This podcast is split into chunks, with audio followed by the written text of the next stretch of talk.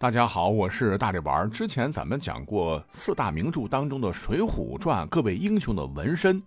有位听友呢，他就是水浒粉儿，受我启发吧，他也投了一个梁山好汉纹身的这个内容，与大家一同分享。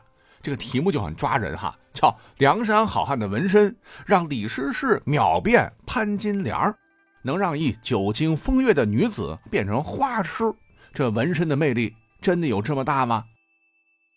话说宋朝是一个特别好玩的朝代，比如说今天重点讲到的少儿不宜的纹身，在宋朝那相当的潮流。当时除了官员，谁都可以在身上刺出几个图案，飞禽走兽啊，山水花卉，想弄什么都可以弄。那刺纹身的人多了，比较自然也就来了啊。为了一决高下，比出谁美，当时还出现了锦体社，锦绣的锦。身体的体，公社的社啊，通俗点就是纹身选美大奖赛。那现在各地选美比赛都是帅哥靓女，咱们吃瓜群众看得很养眼。可是当年大家可以想象一下，一群魁梧有力的壮汉凑在一起赤膊上阵，那肌肉嘎嘎的哈。围观人员看着这个胳膊上的大蟒蛇，这个胸膛的豹子头，背后的牡丹花。甚至腿上的大狮子，场面堪称威武雄壮，估计没有八块腹肌都不敢参加。那都说艺术源于生活，宋朝纹身如此时髦，呃，导致一些成熟于宋朝或者描写宋朝的小说里边，自然会有这方面的文字。那《水浒传》也是如此，而且梁山好汉中很多人身上都有纹身。所以本期节目呢，咱们就好好的评选一下梁山好汉的纹身，哪个您最喜欢？好，话不多说，《水浒传》中第一个登场的便是大名鼎鼎的纹身好汉九纹龙史进。书中交代，史进乃是史家庄史太公的儿子，富二代，从小叛逆，家里让他务农，他不愿意；让他经商，他还是不愿意。最后竟然把他的母亲活活气死了。这史老爷子没办法呀，只得找了七八个人教他武艺，还请高人在他的肩臂、胸膛处刺了九条龙，因此被称作九纹龙史进。书上原话是：一个后生托脖子刺着一只青龙，银盘也刺一个面皮。史进出场的时候不到二十，青春逼人，面若银盘，身上还刺了一身的青龙，帅小伙一枚。可是帅归帅啊，你要知道，在古代刺九条龙胆子是够大的哈，因为皇帝才能够使用九条，你这是严重僭越了。其实这呢也体现出了梁山好汉的反抗精神啊。好，介绍完史进，那接下来重点出场的便是花和尚鲁智深。很多人都以为鲁智深叫花和尚，是因为他出家后这个喝酒吃肉违反清规戒律，其实是不对的。鲁智深确实酒肉穿肠过，佛祖心中留。可是呢，他没有牡丹花下死，做鬼也风流。因此呢，这个花和尚的绰号不是形容他贪色，而是说他身上的纹身。像《水浒传》第四回中就写道：鲁智深直多退膊下来，把两只袖子缠在腰里，露出脊背上的花袖来，揣着两个膀子上山来。这个花绣就是纹身的另一个说法了。有专家考证说，鲁智深的纹身就是牡丹花。那您还记得《水浒传》中对鲁智深外貌的描写吗？说他生的是面圆耳大，鼻直口方，身长八尺，腰阔十围，嘴缝边攒千条断头铁线，胸脯上露一带盖胆汗毛。哇，这样的人。纹身竟然是牡丹花，这反差也太大了。因此有人说，梁山好汉中鲁智深的纹身最骚气。那除了这两位梁山好汉，谁的纹身最漂亮？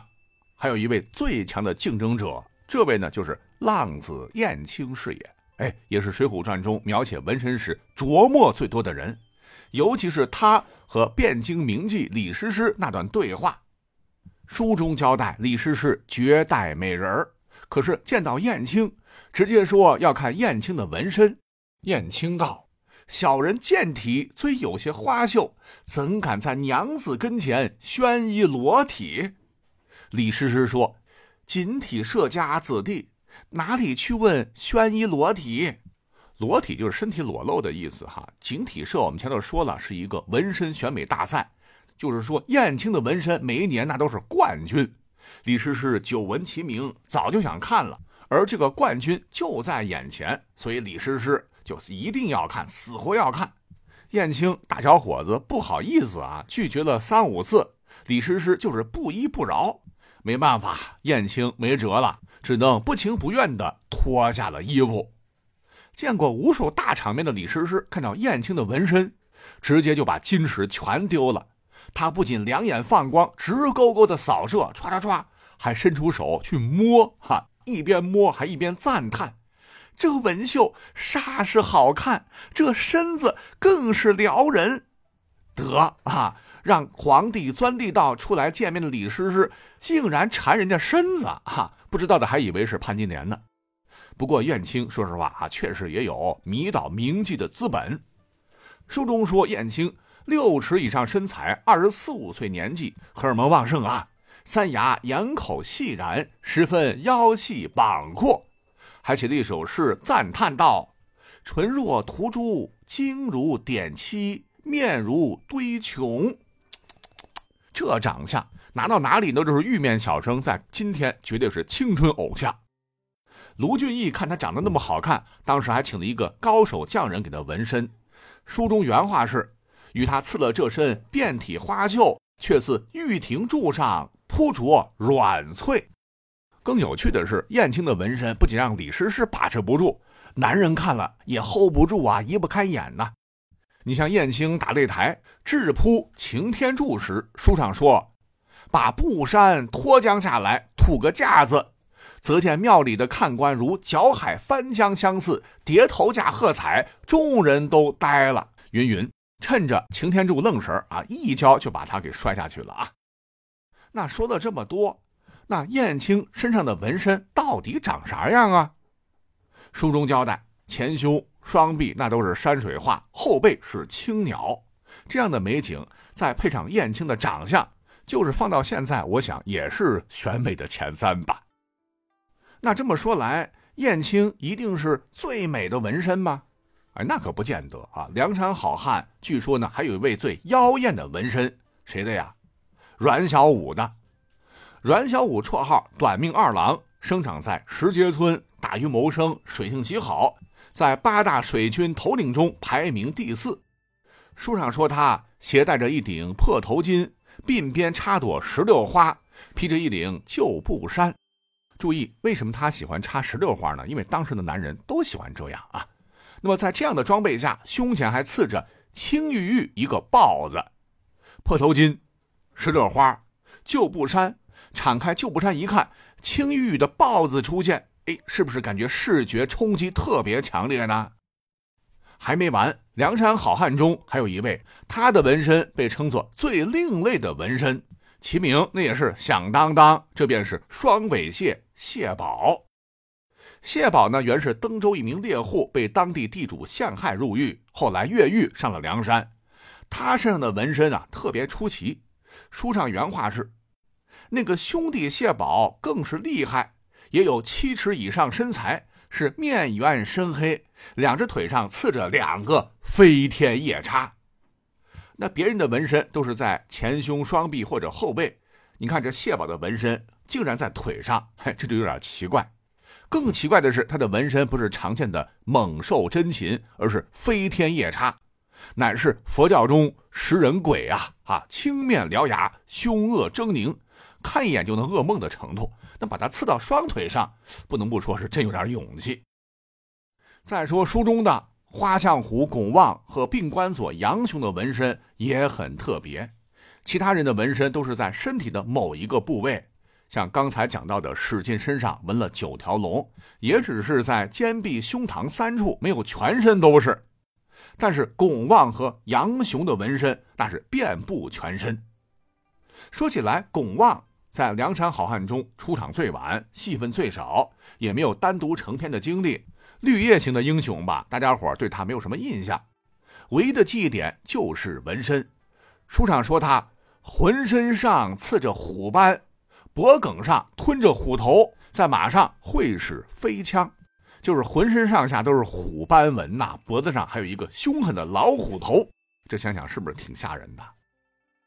而这个病关索杨雄，上梁山之前的职业那是刽子手，哎，通常干这行的都是满脸络腮胡子、虎背熊腰，唯独这个杨雄他不一样，他之所以叫做病关索，就是因为身体不好。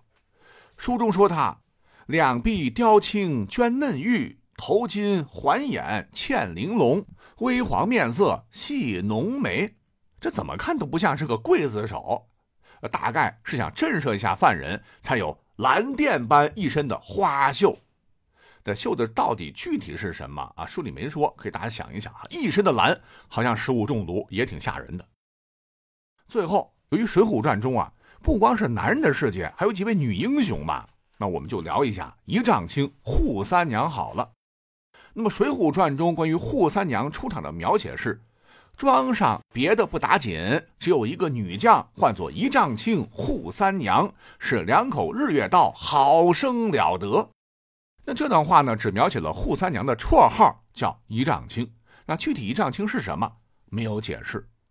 可是呢，有很多人认为一丈青那就是纹身，因为在唐代有一本笔记小说，唤作《酉阳杂俎》，这里边说呢，有一个少年是变身刺翼蛇，从手指头开始，手臂、脖颈、腹部、大腿，一直到小腿都被纹上了青蛇，全算上大概有一丈那么长，因此一丈青可能是一丈蛇的青蛇或者是青龙，但这只是一丈青众多解释中的一个哈。点到为止。那么说了这么多，您到底喜欢哪一个梁山好汉的纹身呢？哎，若是有机会，我个人啊，还是想看看燕青的啊，锦体社的常胜将军，谁不想看呢？